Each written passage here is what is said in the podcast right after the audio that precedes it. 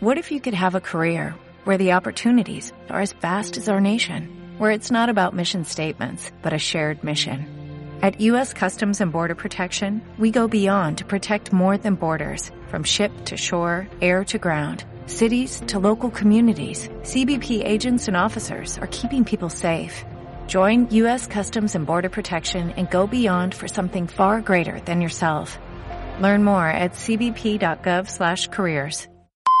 447 millones de ciudadanos celebramos el Día de Europa con el temor a lo que dirá Putin hoy en la conmemoración de la victoria rusa ante los nazis. Nos levantamos también con una nueva tragedia en alta mar que deja otros siete muertos y 37 desaparecidos. Son las seis y media. De la noche al día, Miguel Ángel Dasguani.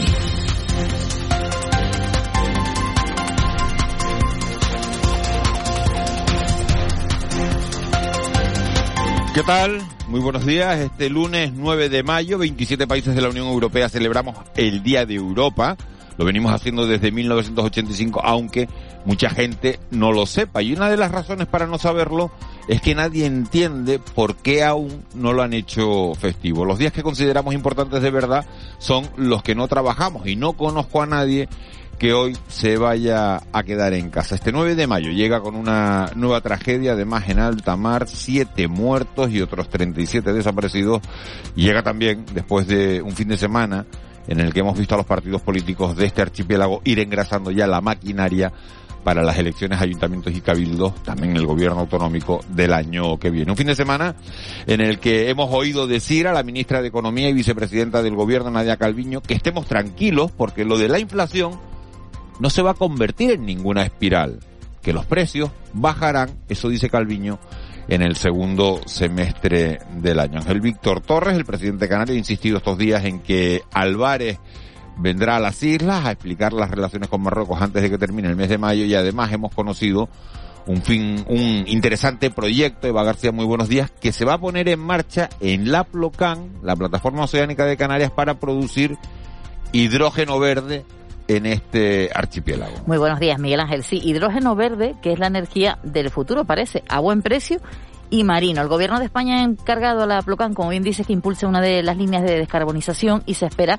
que las grandes turbinas marinas permitan generar electricidad por encima de la demanda. El hidrógeno verde, como decimos, es la gran alternativa a los combustibles fósiles y al gas y de este ambicioso proyecto hablaremos esta mañana con el director de la Plocan, José Joaquín Hernández Brito, para que nos explique exactamente en qué consiste. También hablaremos del sector turístico, pero ni con la patronal, ni tampoco con los sindicatos, sino con la el área de investigación para saber estas cifras, las que estamos viviendo ahora en Canarias y también la perspectiva de cara al futuro. Lo haremos con el investigador del Instituto de Investigación Social y Turismo, Eduardo Parra. Además estará con nosotros otra experta, en este caso en criptografía, catedrática en Ciencias de la Computación e Inteligencia Artificial en la Universidad de La Laguna. Esto de inteligencia artificial, no sé a ti, pero a mí me suena como del espacio, pero está aquí. Bueno, es por dónde, es por dónde va el mundo, es por dónde va el mundo. Después nos lo va a contar ella.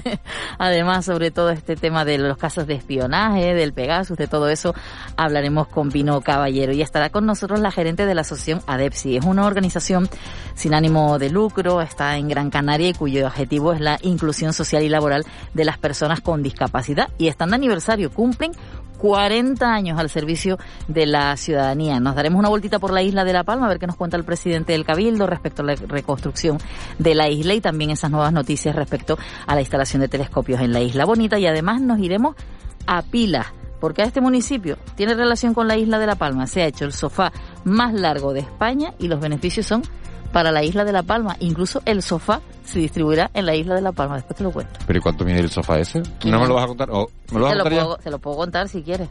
500 metros. ¿500 metros del sofá? Sí. ¿Cuánta gente cabe ahí? lo van a repartir. Bueno, puede, seguro, seguro que puede caber toda la, toda la plantilla de, del Lenovo que se, que se merecen un, un descanso después de la exhibición que dieron ayer en la final de la Basketball Champions League, exhibición anoche ante el Manresa. Hoy vamos a analizar también, fuera del deporte, la posibilidad del adelanto electoral en España después del desencuentro del gobierno a cuenta de Pegasus. Vamos a hablar también del futuro de las hipotecas. Y como decimos, siendo lunes también vamos a prestar atención al deporte. Hablaremos del Lenovo, nuestros compañeros lo van a hacer porque anoche hubo un triunfo importantísimo, segunda Basketball Champions League para los de Chujidorreta, que ganó en su casa, que ganó en Bilbao ante el Manresa. Importantísima victoria de la Unión Deportiva Las Palmas el pasado viernes. Eso mantiene a los amarillos con serias posibilidades de colarse en los playoffs de ascenso, aunque bueno, eh, tienen que fallar aún más porque el Oviedo empató este fin de semana, tienen que fallar aún más el Oviedo y la Ponferradina. Todos estamos pendientes también de lo que haga hoy el Tenerife ante el Girona, por cierto, que es un partido que se da por la tele y en abierto, así que lo van a poder ver. Tres horas de radio las que tenemos por delante, tres horas que nos van a llevar hasta las nueve y media de la mañana, momento en el que le entregaremos el testigo a nuestro compañero Miguel Guedes. José Luis Molina ya está en el control, Cristian Luis en la redacción y en la producción con las pilas cargadas Eva García. En unos minutos se van a incorporar a este equipo Juan Manuel Betancourt y Ángeles Jarencibia ya recuperada, afortunadamente de, de su COVID. Sobre las 9 y 10 se darán un salto por aquí el abuelo Marita Roque y seguramente hasta Raúl García. Para nosotros sería un placer que nos acompañaran en este trayecto diario que nos lleva de la noche al día. Empezamos. De la noche al día, Miguel Ángel Dasguani. 6 y 35, vamos con los titulares que marcan la actualidad de este lunes 9 de mayo. Caja 7 te ofrece los titulares del día. Empezamos con esa nueva tragedia migratoria en la ruta canaria. Han muerto siete personas, hay otras 37 desaparecidas. Algunas agencias dan por muertas las 44 personas que viajaban en una patera al sur de la. Ha ocurrido este domingo en las costas de la ciudad de Bojador, en el oeste del Sáhara Occidental y a 190 kilómetros al sur de Layún. La portavoz de la ONG Caminando Fronteras, Elena Maleno, ha informado en sus redes sociales de que siete cadáveres fueron rescatados y trasladados a la morgue, mientras que el resto están todavía en el mar. Otros 12 migrantes que se encontraban en la embarcación siniestrada sobrevivieron al naufragio y fueron arrestados por las autoridades marroquíes.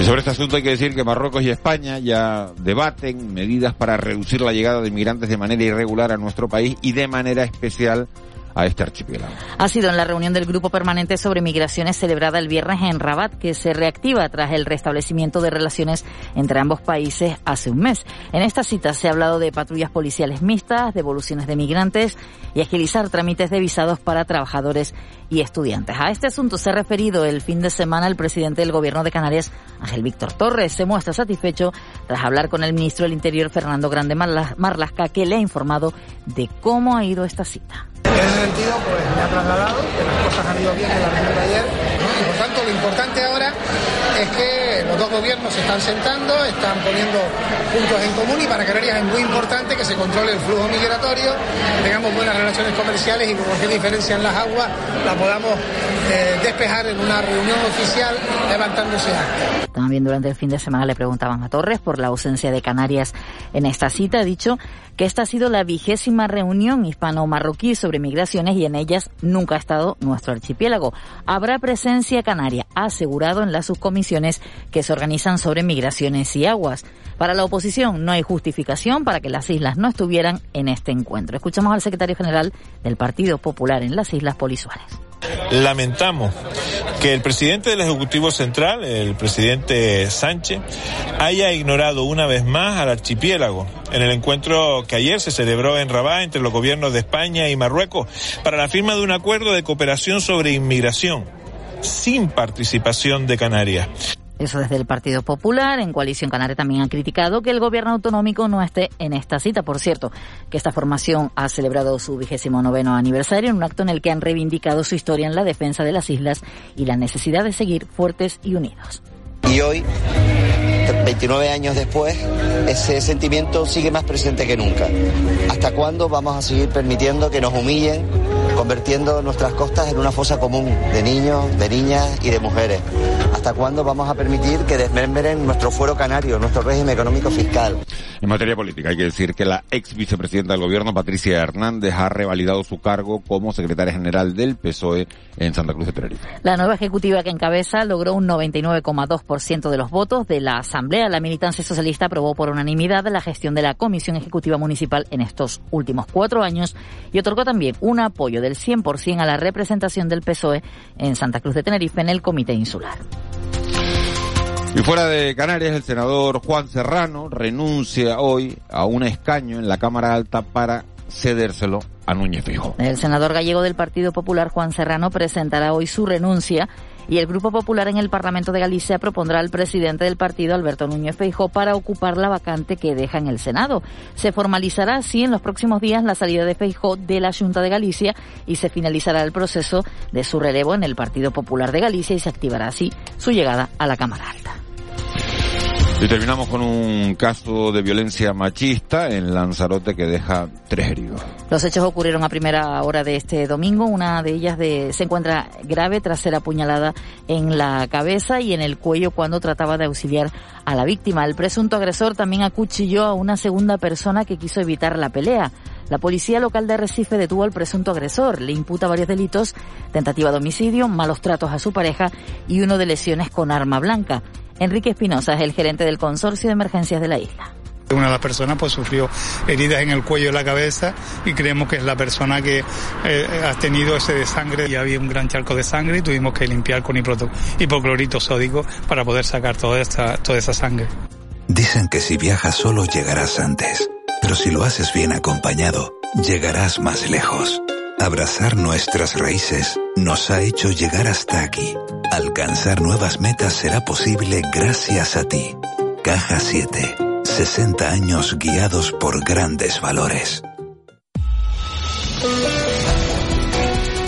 6.40, 6.41 ya de la mañana de este lunes 9 de mayo. Muchísimo que contar en el mundo del deporte. Lo más importante para nosotros, la victoria del Lenovo Tenerife, del Club Baloncesto Canarias, fundado en 1939 en la Basketball Champion League. Partidazo anoche ante el Baxi Manresa y los de Chus Vidorreta que consiguen su segundo título en esa competición, el cuarto título europeo. En lo que se refiere al fin de semana también, importantísima victoria de la Unión Deportiva Las Palmas el viernes ante el Mirandés.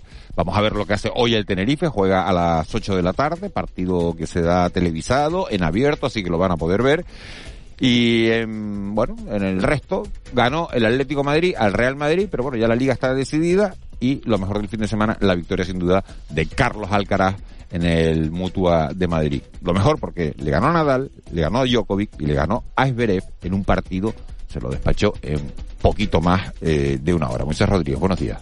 Buenos días, eh, ¿qué tal Miguel Ángel? Lógicamente hoy tenemos que comenzar felicitando al Lenovo Tenerife, que conquistó su segundo título de la Basketball Champions League tras imponerse en la final disputada en Bilbao al Baxi Manresa 87-98. Los aurinegros rompieron el choque en un tercer cuarto de ensueño en el que anotaron 33 puntos por tan solo 17 de su rival. Los de Vidorreta, que ya fueron campeones en 2017 en la primera edición del torneo, se ganan el derecho además a participar en la próxima Intercontinental. Muchas felicidades, como decimos, al conjunto tinerfeño. Más baloncesto, el Granca recuperó la octava plaza del ACB tras imponerse al Valencia Básquet 89-83 y verse favorecido por el tropiezo de Lucán Murcia. Los claretianos que mañana vuelven a jugar en la pista del Real Betis dependen de sí mismos en las últimas dos jornadas para jugar los playoffs. Fútbol ahora hoy se cierra la 39 jornada de Liga en Segunda División con el choque de Montilivi entre el Girona y el Club Deportivo Tenerife. Los tinerfeños, en caso de victoria, se asegurarían casi su presencia en los playoffs, aunque el técnico de los blanquiazules, Luis Miguel Ramis, reconoce que el empate también sería un buen resultado primera opción que tengo en la cabeza es ganar. La segunda es el empate, lógicamente. También es buena porque nos permite sumar, pero una va detrás de la otra, desde luego en, en nuestras cabezas. El choque es a las 8 de la tarde y desde las siete y media lo contamos aquí en Canarias Radio. Recuerden que la Unión Deportiva Las Palmas se imponía el viernes al Mirandés 1-0, resultado que deja a los amarillos a tres puntos de la promoción de ascenso. Los de García Pimienta, que encadenan ocho partidos sin perder, necesitan seguir ganando. Este fin de semana en Santo Domingo ante el Alcorcón. A partir del martes estaremos a top pensando en el, en el partido de Alcorcón, que son de esos partidos que realmente eh, marcas en el calendario porque parece que, que vas a ganar fácil y seguro que va a ser muy complicado. Y en la segunda ref, ayer se confirmó el descenso a tercera del Club Deportivo Mensajero tras la derrota de los rojinegros 1-2 ante el Cádiz B, con lo que los cinco equipos canarios que disputaban este año la categoría han terminado bajando. Más cosas, en balonmano el Rocasa Gran Canaria cobra ventaja en la final de la European Cup tras imponerse en el choque de ida al balonmano Málaga 21-17. Esta renta, este resultado tendrán que defenderlo el próximo fin de semana en Málaga. Y en golf, el gran canario Rafa Cabrera Bello finalizó su participación en el Máster británico en un discreto puesto 67 de la general. 6.44, Vicky Palma, jefa de meteorología de Radio Televisión Canaria. Muy buenos días. Buenos días, Miguel Ángel. ¿Qué tal tu fin de semana? Pues bien, trabajando un ratito. ¿Trabajando? ¿Estás trabajando todo el fin de semana? Sí, digamos que no tenemos a Edgar ya y bueno, hay que, hay que seguir trabajando. Hay que apechugar. Efectivamente. Se, le va a echar de menos, ¿eh? Sí, sí, claro que se le va a echar de menos. tú la primera. Por supuesto. Ay, Dios. Vicky, eh, ¿qué tiempo nos encontramos en este inicio de semana? Bueno, pues después de quizás el atardecer llamativo de ayer en muchos puntos de las islas, especialmente en, Tenerife, que se dejaron ver eh, alto cúmulo con virga, con precipitación que no llegaba al suelo, dando un aspecto al cielo espectacular ayer por la tarde.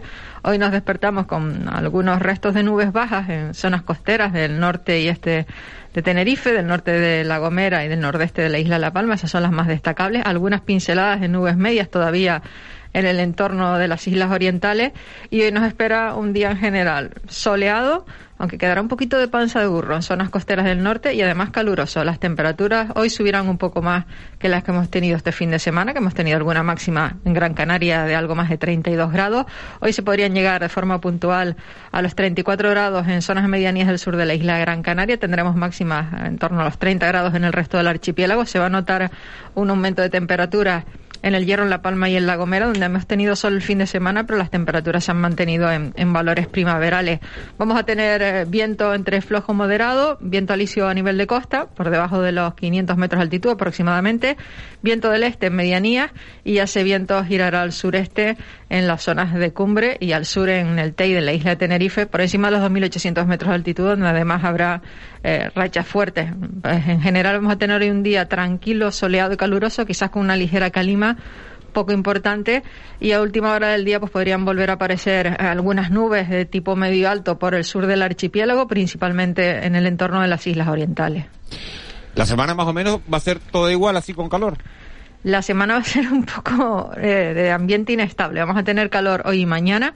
El miércoles bajarán un poco las temperaturas, el descenso será un poco más notable ya el jueves, pero vamos a tener una semana a partir de mañana con muy poquito viento, con cierta inestabilidad en el Atlántico, en el entorno cercano a las islas, y eso va a generar, pues probablemente la formación de bastantes nubes, yo diría que sobre todo ya a partir de más bien jueves, viernes.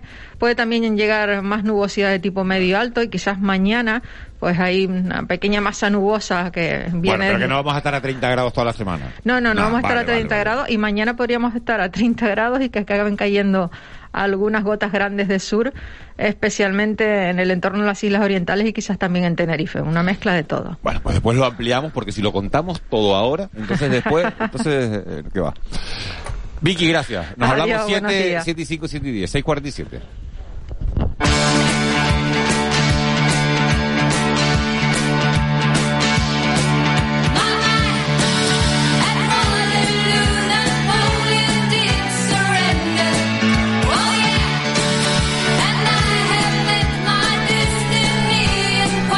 Tengo que reconocerlo públicamente que la idea es de Eva García y es buenísima. ¿Cuál es la idea, Eva? La idea es recorrer o mm, recordar algunos de los éxitos que ha tenido Eurovisión, que el próximo día 14 pues será una nueva edición en la que actuará Chanel después de toda la polémica que surgió y demás.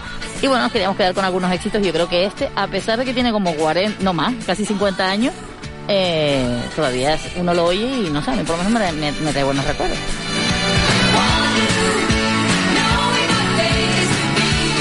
Claro, y alguien decía, ¿y vas a poner las canciones de Eurovisión cuando Eurovisión es eh, de televisión española, eh, de la gente de Eurovisión es de todo. Y, televisión española son primos hermanos, son gente a la que queremos, gente a la que respetamos, gente a la que... Gente que ha dado un montón de alegrías a, a esta tierra. Televisión española y, y radio y radio nacional. Eurovisión es patrimonio de todos. Bueno, ya veremos, hoy tenemos este Waterloo de, de ABBA, eh, la canción que hizo, bueno, con la que empezó la, la, leyenda de ABBA. Vamos a ver mañana qué nos tienes preparado. No las vamos a ir revelando porque, claro, de aquí al sábado no da tiempo a poner todos los no, Que va, ni siquiera todos los éxitos de España. Vamos a ver la, la que nos pones mañana. Eva, vámonos a, a la prensa. Éxito también, el, el diario Aviso es el que refleja, en este caso, del Lenovo Tenerife. Bicampeones de Europa es la imagen de portada de la celebración que conquista su segunda Basketball, Champions League tras vencer 87-98 a un gran Baxi Manresa en el mejor partido de la historia. aurinegra. El Club Deportivo Tenerife que se juega hoy la cuarta plaza frente al Girona y Alcaraz que gana el Madrid Open. El deporte español tiene un nuevo ídolo. Mucho deporte en las portadas de los periódicos también en la provincia. La imagen de portadas para el Rocasa que acaricia el título europeo tras vencer al Málaga este fin de semana en el choque de la ida de la final en el pabellón Rita Hernández de Telde. Pero el titular con el que abre hoy la provincia, 55.000 canarios comparten hogar para abaratar gastos. También habla de la victoria del Granca que vence al Valencia por 89-83. Es precisamente la imagen de portada del Canarias 7, uno de los momentos del partido, concretamente el norteamericano Shurna, que es la estrella del Gran al alza y que recibió ayer el premio Canarias 7 Pepe Moriana. El titular con el que abre hoy Canarias 7 a cinco columnas, Canarias tiene potencial para instalar molinos en 2.300 kilómetros de sumar. Los estudios del gobierno prevén la ocupación del 8% de las aguas isleñas para energía eólica. El Gran que se está jugando, entrar en los playoffs por el título y que, bueno, cuya victoria ayer ante el Valencia también es clave para poder lograr ese objetivo. La crisis obliga a un 30% más de canarios a compartir hogar, según cuenta hoy el periódico El Día. Aumenta en el archipiélago el número de núcleos familiares que conviven con parientes desconocidos. Las familias numerosas se reducen casi un 40% desde el año 2014. Y la imagen de portada también en el día es para el de Novo Tenerife, rey de Europa. Vamos con la prensa nacional. Otro rey, destacan los dos periódicos nacionales El Mundo y El País, en portada en este caso Alcaraz. En El País ha nacido otra estrella y en El Mundo Alcaraz camino al número uno. No es el único titular. En El País dice que el G7 pacta más sanciones para ahogar la maquinaria rusa y el choque entre ministros. Esto en El Mundo del PSOE pone a Sánchez en guardia. ¿De qué tenemos que estar pendiente hoy? Lo decías antes, esa incertidumbre de la conmemoración rusa del Día de la Victoria, a ver qué anuncia Putin en nuestro país la ley universitaria que se presenta hoy. También se presenta hoy el teléfono 024, en este caso es un número de ayuda a personas con riesgo suicida. Y también en las islas hay que hablar de otra acción que tiene que ver precisamente con el plan de prevención y detención e intervención del suicidio, esto en La Laguna. Hoy hay una convocatoria del reconocimiento a la labor de profesionales que han puesto en marcha el programa regional de trasplantes en el Hospital Doctor Negrin y se celebra el Día de Europa. Entre otros actos, nosotros recordamos el que van a celebrar en el Parlamento a partir de las 8. Ahí estaremos, en ese, en ese acto. 6.51, vamos con la crónica económica. Economía en dos minutos. José Miguel González.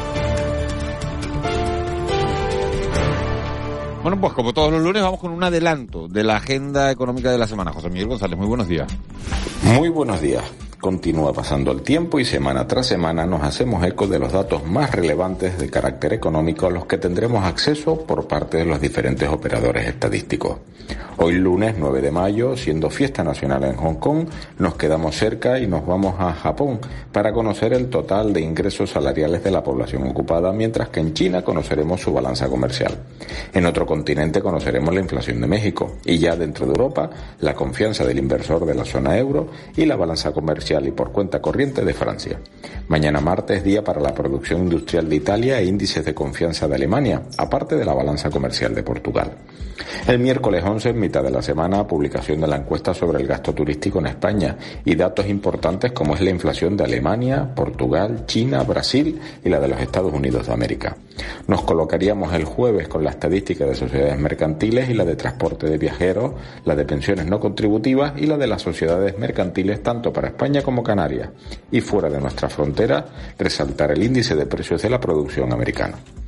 Y finalizamos el viernes 13, sin superstición alguna, con un dato estrella para nuestra economía como es el índice de precios al consumo.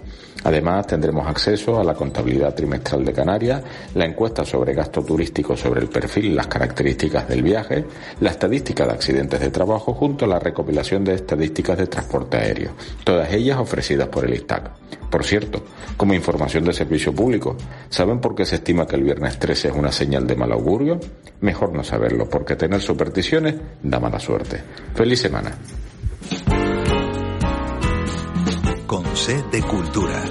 C Castro. 6.53 de la economía de la cultura. C Castro, buenos días. Buenos días, Miguel Ángel. 2RC Teatro, compañía de repertorio, estrena esta semana en el Teatro Cuyás de Las Palmas de Gran Canaria El Jardín Quemado, obra del afamado dramaturgo Juan Mayorga.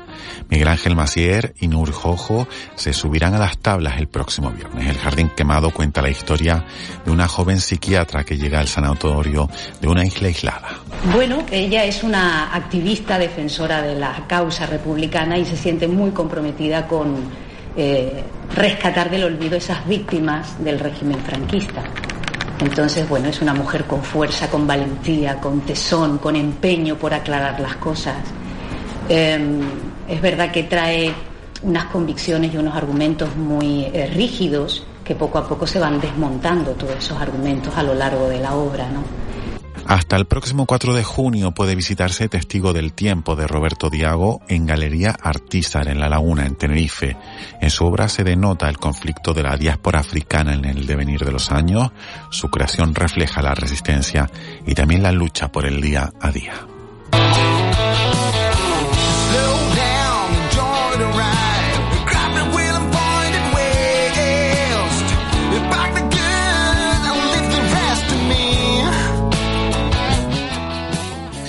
Y nos vamos con la música de la banda Gran Canaria Red Bear que lidera Jaime Jiménez, que grabará su sexto trabajo discográfico en los míticos Fame Recording Studios de Alabama. Por estos estudios han pasado artistas de la talla de Aretha Franklin, Light Richard o los Rolling Stones. La apuesta musical de Red Bear emparenta con el rock sureño.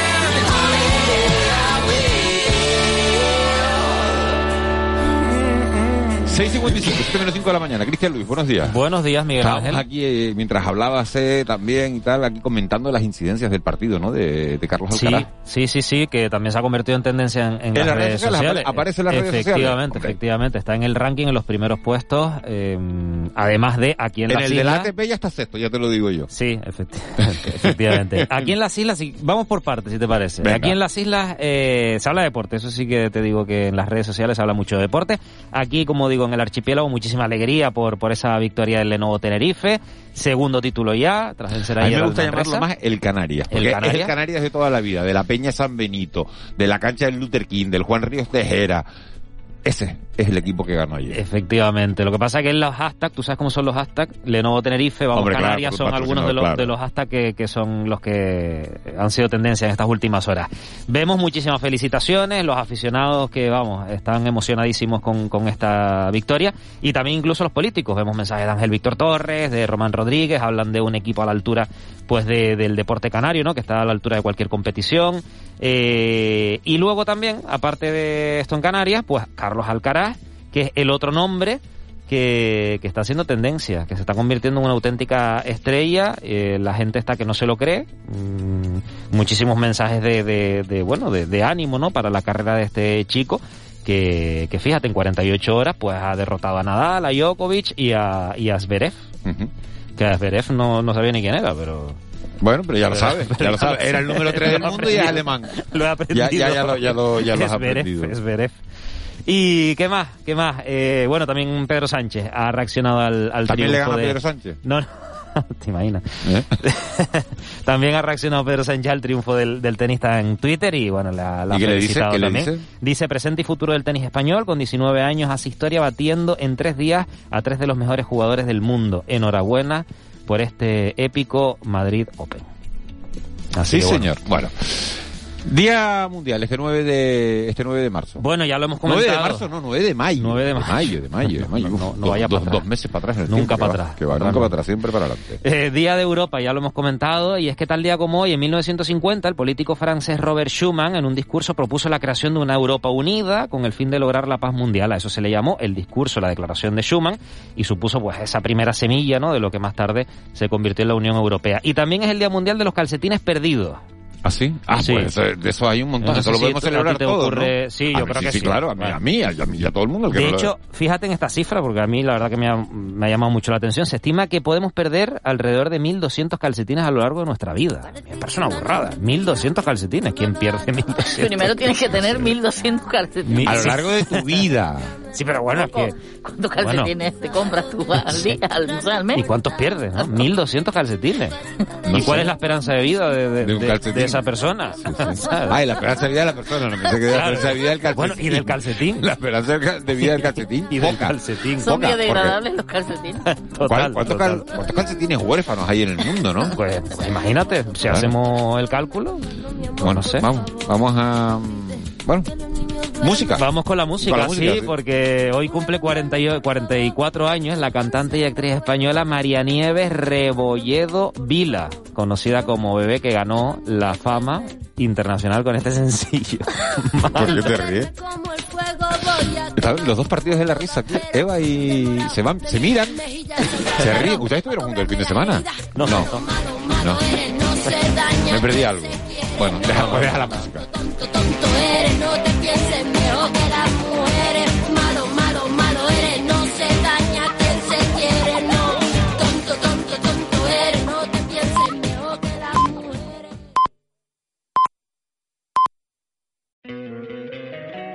Encantaría tener 100 dólares extra en tu bolsillo? Haz que un experto bilingüe de TurboTax declare tus impuestos para el 31 de marzo y obtén 100 dólares de vuelta al instante. Porque no importa cuáles hayan sido tus logros del año pasado, TurboTax hace que cuenten. Obtén 100 dólares de vuelta y tus impuestos con 100% de precisión. Solo con Intuit TurboTax. Debes declarar para el 31 de marzo. Crédito solo aplicable al costo de la presentación federal con TurboTax Full Service. Oferta sujeta a cambios o cancelación en cualquier momento.